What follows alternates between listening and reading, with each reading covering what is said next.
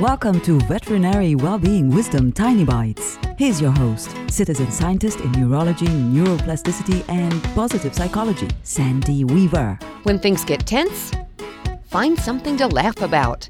This is especially important for people who work closely together in stressful situations. You know, like a veterinary hospital.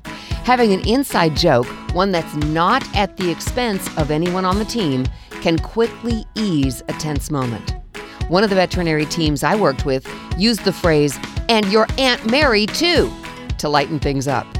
Aunt Mary is what they affectionately called one of their clients when she was out of earshot. They loved her because she was always courteous to the staff and she doted on her two Shih Tzus.